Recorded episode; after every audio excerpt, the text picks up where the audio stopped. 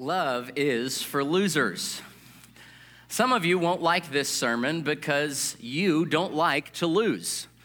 Now, I'm not a naturally gifted loser either, I guess, depending on which way you look at it, um, but I don't think losing is much fun.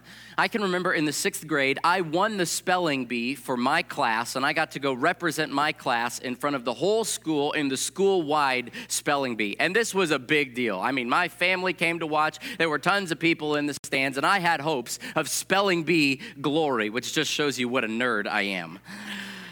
And then I lost.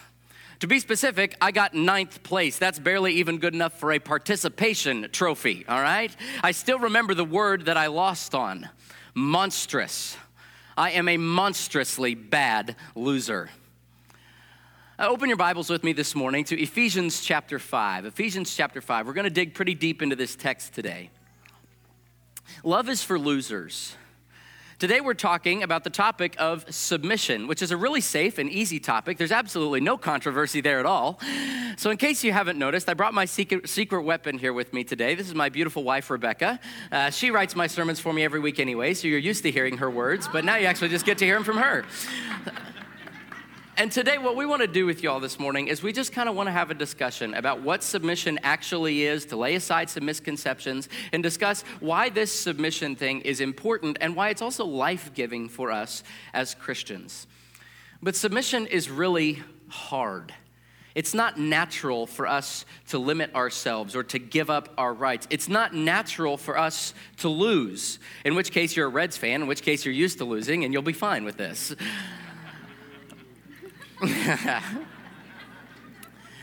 if I say the word submission right now, a lot of you will think of many different things. Some of you will think it's a demeaning word or a derogatory word. If I told you to submit, some of you might think that that means that you're second rate in somehow or, or that you need to be, to be quiet. Uh, submission is a countercultural concept. Submission is countercultural. Uh, when the world hears the word submission, it thinks, well, no, no, no, no, that's, that's just too old school. That's out of style. We think of submission like we think to this uh, guide, like we think of this guide to wives. This is from Housekeeping Monthly magazine in the year 1965. It's called The Good Wife's Guide. And it says that a good wi- wife must, catch this, plan ahead, even the night before, to have a delicious dinner ready when your husband gets home from work. This is a way of letting him know that you've been thinking about him and are concerned with his needs. Prepare yourself, put on some makeups, put, put a ribbon in your hair, be fresh looking. He's been with a lot of work weary people. Prepare the children. Take a few minutes to wash them up, brush their hair, and change their clothes if needed. Remember, they are little treasures, and he would like to see them playing the part. Have a cool or warm drink ready for him when he gets home. Arrange his pillow. Take off his shoes. Over the cooler months, you should prepare a light fire for him to unwind by. After all, catering to his comfort will bring you immense satisfaction. Let him talk first. Remember that his topics of conversation are more important than yours. Never complain if he comes home late or, or if he goes out to dinner or entertainment without you. Instead, try to understand his world of strain and pressure and his need to relax. Can you believe that? So in Ephesians 5, when we hear Paul tell wives to submit to their husbands, we think, whoa, Paul, you're showing your age. That's old school. That's not how the world works anymore. And you know what? You're right. That's not how the world works anymore. Submission is countercultural, it's unnatural, and submission sometimes just feels like losing. But the big secret of the way that Jesus calls us to live is that when we follow him and we live in this radical, unnatural, countercultural, upside down way, when we lose, actually, we win. When we lose our life, that's when we gain life. So, with that in mind, let's go ahead and jump into our text today Ephesians chapter 5, verses 21 through 33. Paul writes Submit to one another out of reverence for Christ. Wives, submit yourselves to your own husbands as you do to the Lord. For the husband is the head of the wife, as Christ is the head of the church, his body, of which he is the Savior.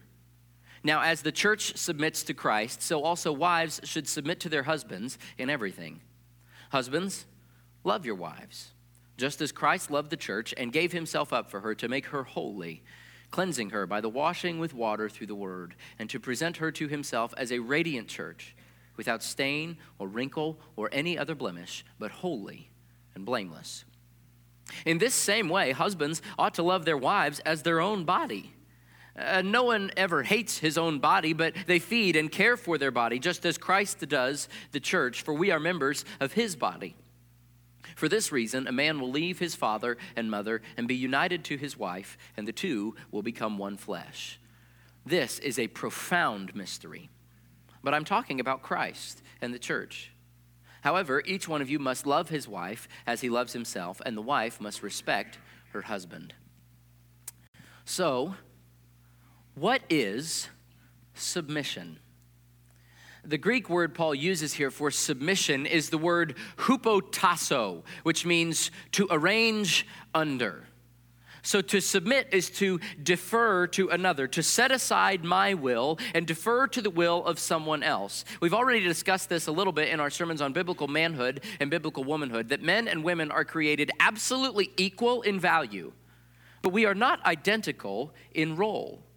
God has designed men to occupy a unique leadership role within the institution of marriage. And yet, from the very beginning, the devil has tried to distort God's design for marriage and to convince us, to convince Eve, even back in Genesis, that God's design for marriage is restrictive. And yet, I think that we have found that when we live this out, this submission thing really is the most joyful and life giving way to even conduct a marriage. So, we're going to explore a little bit of what that means. Rebecca, help walk us through a little bit of God's design here for marriage. So, biblical submission is voluntary.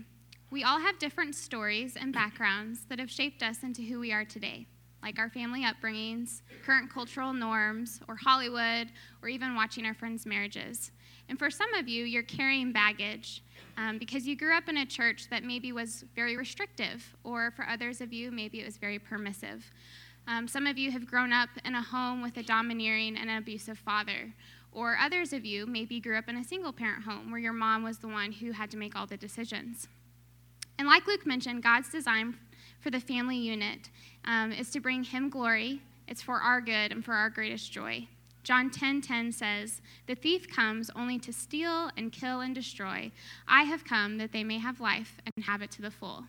So whatever baggage that you're carrying with you today, I hope you can be encouraged as we unpack this text. I want to look at the first two uh, verses again of Ephesians 5. Submit to one another out of reverence for Christ. Wives, submit yourselves to your own husbands as you do to the Lord. So, like I said, the first thing that we've noticed is that biblical submission is voluntary.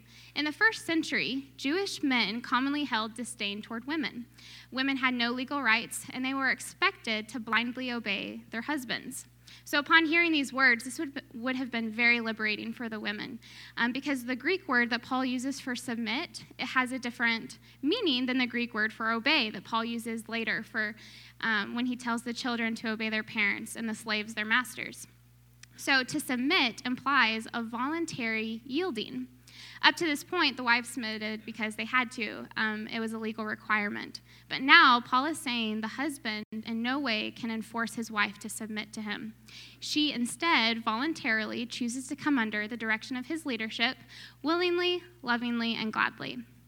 So, although our husbands don't have the right to enforce us to submit, if we're going to profess Christ to be Lord of our lives, then submission um, is not something we get to choose whether or not we do that. Our faith is not an all you can eat buffet. Like an, uh, um, it's not a buffet style faith where I can choose a little bit of love, a lot of joy, and then go back for seconds on God's blessings in my life, and then just leave that submission stuff for someone else. um, I come from a long line of women that are very strong who freely chose to submit to their husbands. And my grandma Irene, her life is a great example um, of choosing to submit voluntarily to her husband. I think there might be a picture, maybe, yep. So this is my grandparents on their wedding day. My grandma is 16 years old in this picture. And when she was 26, which is how old I am right now, they had four kids ranging from ages 9 to 1. And at that time, my grandpa's mo- mother passed away. And so my grandpa felt like he needed to ask um, his father to come live with them because he was elderly and couldn't, take care of himself.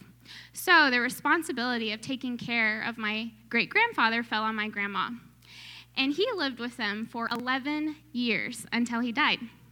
Now, I love my father in law, and my father in law is here today. But 11 years is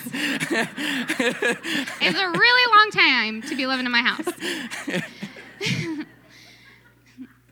so, not only was that a long time for my great grandpa to live with my grandparents, he was really hard to get along with. He was very set in his ways, and he was always telling my grandma how to raise her four kids. So, that meant all day long, my grandpa would go to work, my grandma would be alone in a small country home with four small children and one cranky old man. my mom talks about how hard that was on my grandma, yet my grandma never complained. My grandma willingly let my great grandpa come live with them at great cost to herself. She voluntarily came under the direction of my grandpa's conviction to take care of his family. She submitted voluntarily. So, biblical submission is a voluntary thing. And it's also a limited thing. Biblical submission is limited. Uh, on the one hand, it's limited for the men. Uh, Paul says to the wives here in Ephesians 5, he says, Wives, submit to your husbands. And then he turns to the husbands and he says something rather surprising. The guys would have expected him to say, Now, fellas, rule over your wives. But instead, he says, Husbands, love your wives. The husband's authority is limited. Husbands are not to dominate their wives. They don't get to just tell their wives what to do. For example, initially Rebecca was a little bit hesitant about coming up here with me this morning. So did I force her to come up here?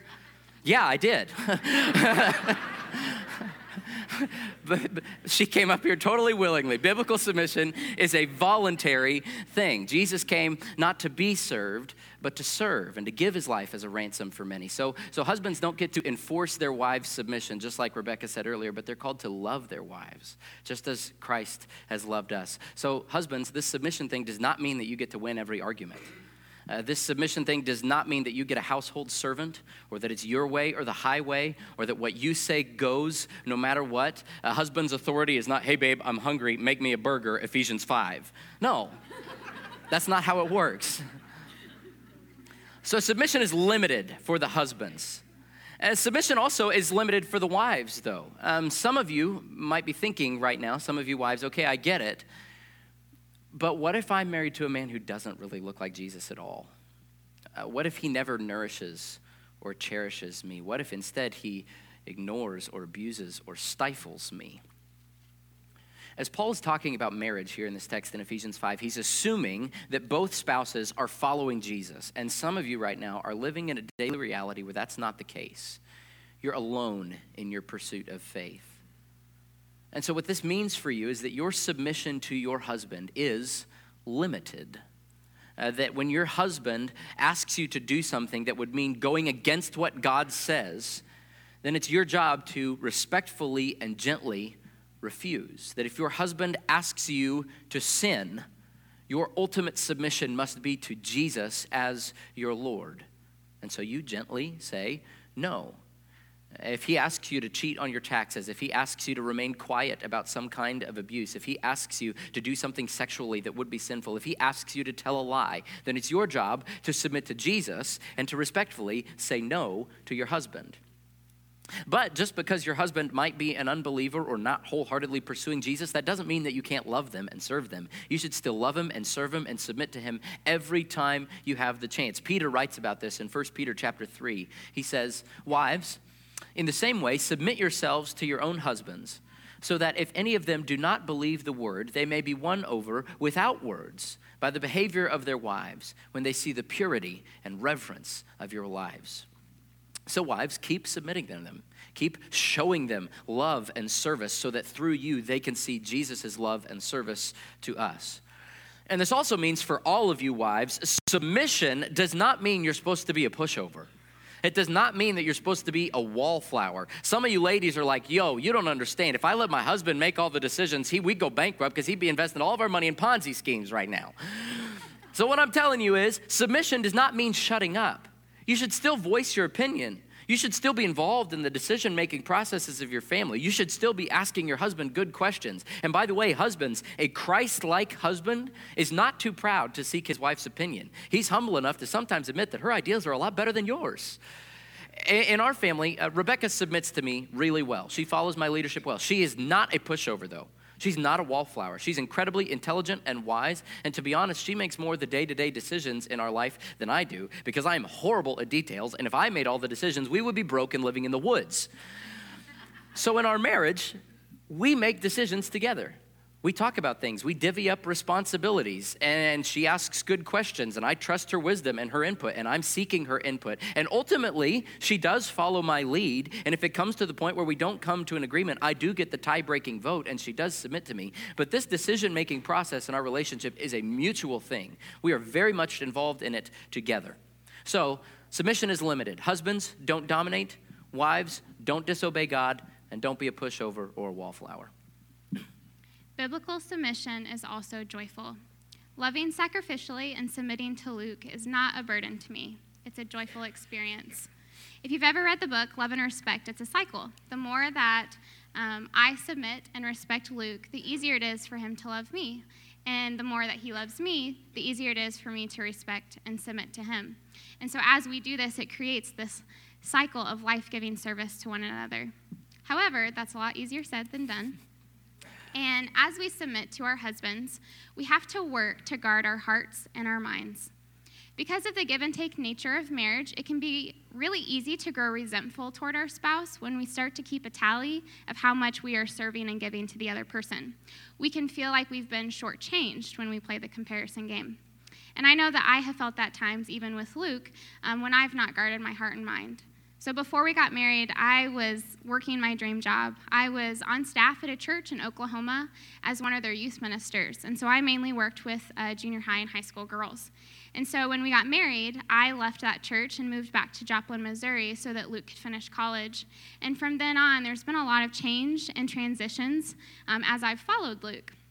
And left unchecked, I can feel like I've had to sacrifice more than him. But not only is that a lie, it creates in me an attitude that doesn't reflect Jesus Christ. So when I think of joyful submission, I think of Jesus in Hebrews chapter 12, verse 1 through 3. Let us throw off everything that hinders and the sin that so easily entangles. Let us run with perseverance the race marked out for us, fixing our eyes on Jesus, the pioneer and perfecter of faith for the joy set before him, he endured the cross, scorning its shame, and sat down at the right hand of the throne of God. Consider him who endured such opposition from sinners, so that you will not grow weary and lose heart. The promise of future reward and joy gave Jesus strength um, to submit to the Father and endure the cross. And we too can find joy in submitting because we know that our reward comes from our Heavenly Father. So, biblical submission is a joyful experience, and it's also a sacrificial experience. Biblical submission is sacrificial. Followers of Jesus do not insist on getting their own way. At the heart of my leadership the, as the husband and Rebecca's submission as the wife is a mutual willingness to lay our desire, desires aside to serve the desires of the other person. We are each called to sacrifice for each other, both as I lead and as she follows. Paul writes about this in Philippians chapter 2. He says, Do nothing out of selfish ambition or vain conceit. Rather, in humility, value others above yourselves, not looking to your own interests, but each of you to the interests of others.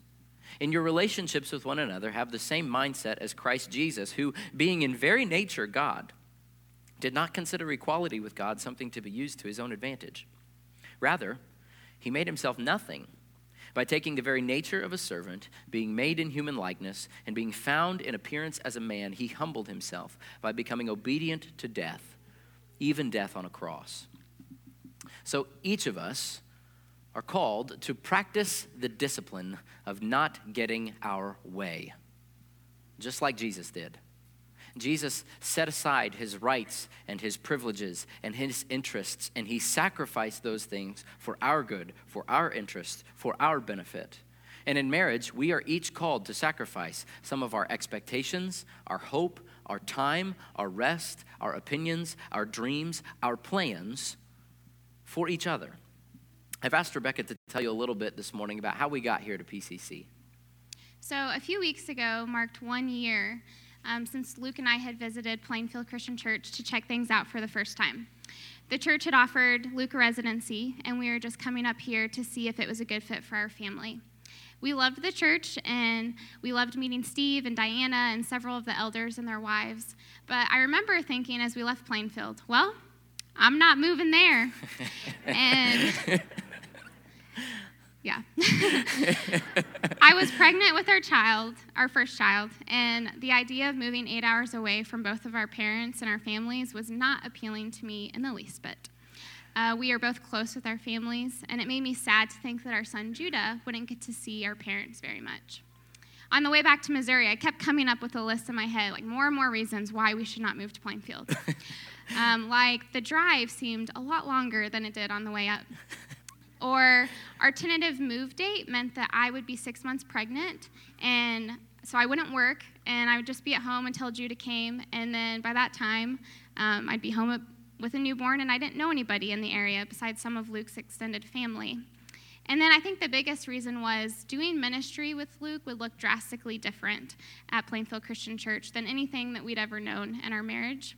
In our previous ministry at a small church, Luke and I did everything together. We taught Sunday school, we did hospital visits, we went to the nursing home together. Everybody that he ministered to, I knew them, and I knew their families too. And that would look drastically different at a big church like Plainfield.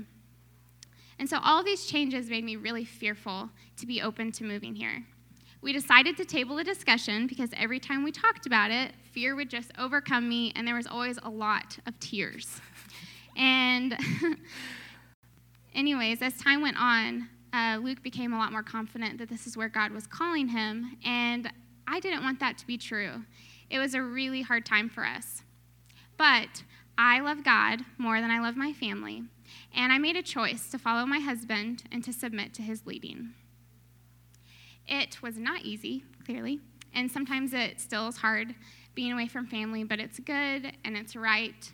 And I wasn't the only one that sacrificed. Luke did too, being away from family and from community and a really good ministry.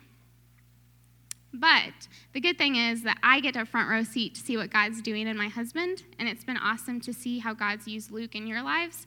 And what God is and has done through my husband um, is worth the sacrifices that we've made to be here. Biblical submission is sacrificial. Um, and that sounds a whole lot like Jesus. Because at the end of the day, uh, the core of this is that biblical submission is Christ centered. It's Christ centered, just like everything in our lives. The motive and the basis and the power is Jesus. Um, the motive for our submission is Jesus. Paul describes marriage here in Ephesians chapter 5 as this picture of God's love for his people. And so our marriages are supposed to be this living, breathing reflection of the grace of Jesus Christ. And if we look down through this text in Ephesians chapter 5, you'll notice that Jesus is in almost every single verse. He's all over the place. And each of us, both the husbands and the wives, get to play the Jesus role and act like Jesus, either in how we lead or how we follow. Just glance down through this text with me, uh, beginning in verse 21. Each of us, we both get to submit to one another out of reverence for Christ. Verse 22 Wives, submit to your own husbands as you do to the Lord. Verse 23, the husbands lead the wives as Christ leads the church. Verse 24, the church follows and submits to Jesus, and the wives follow and submit to their husbands. Verse 25, husbands love their wives like Christ loves the church. Verse 29, we care for and nurture our wives like Christ cares for and nurtures the church. Biblical submission is Christ centered. You may remember we said earlier that the, the word for submit means to arrange under. And so, as all of us arrange our lives under Jesus, we all submit to Him together. That, therefore, is the basis for our mutual submission to each other. And Jesus deserves your submission. Notice here that Paul does not say, Wives, submit to your own husbands because they deserve it. No. He says, Submit to one another out of reverence for Christ. And he says, Wives, submit to your own husbands as you do to the Lord. Submit to your husband because Jesus deserves it, even when your husband doesn't. Even when your husband is rude, even when you are tired, even when he snaps at you, or when he's a slob, or when he's unlovable, or when he doesn't lead your family as well as he should, or when you look at him and there's not much about him that would make you want to follow him or submit to him, love him like Jesus and submit to him and follow him anyway, because even if he does not deserve it, Jesus does. Biblical submission is Christ centered. And the last thing is this biblical submission is spirit filled spirit filled. The power for our, our submission always comes from the Holy Spirit. Uh, when we read the Bible like this, it's important not to just yank out verses indiscriminately. They're not these like little 140 character tweets for us. These verses all come within a context with things before them and after them. So we look at the context. And when we look at the whole narrative flow of Ephesians chapter 5 here, you'll notice that before this section on marriage, Paul is talking about what it means to do God's will. And he says in Ephesians chapter 5 verse 18, he says, "Do not get drunk on wine, which leads to debauchery." But instead be filled with the Spirit. Let me nerd out here for just a second. In the Greek, that command to be filled with the Spirit kind of almost serves as a heading for this section on marriage. So the be filled with the Spirit command is the main point, and everything about this marriage section are just subpoints to that command. In other words, when the Holy Spirit is living inside of you, a natural outcome of that is that you will submit to each other, that we will love each other like Jesus does.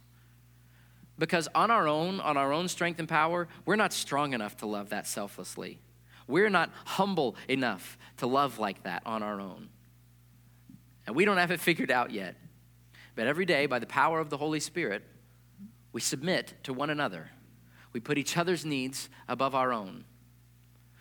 And the good news is that even though I'm not strong enough, Jesus came and he humbled himself and he submitted and he followed and he was obedient even to death, death on the cross, so that we could be filled with his indwelling spirit, power, presence living in us to empower us to love and serve each other in the same way that he loved and served us.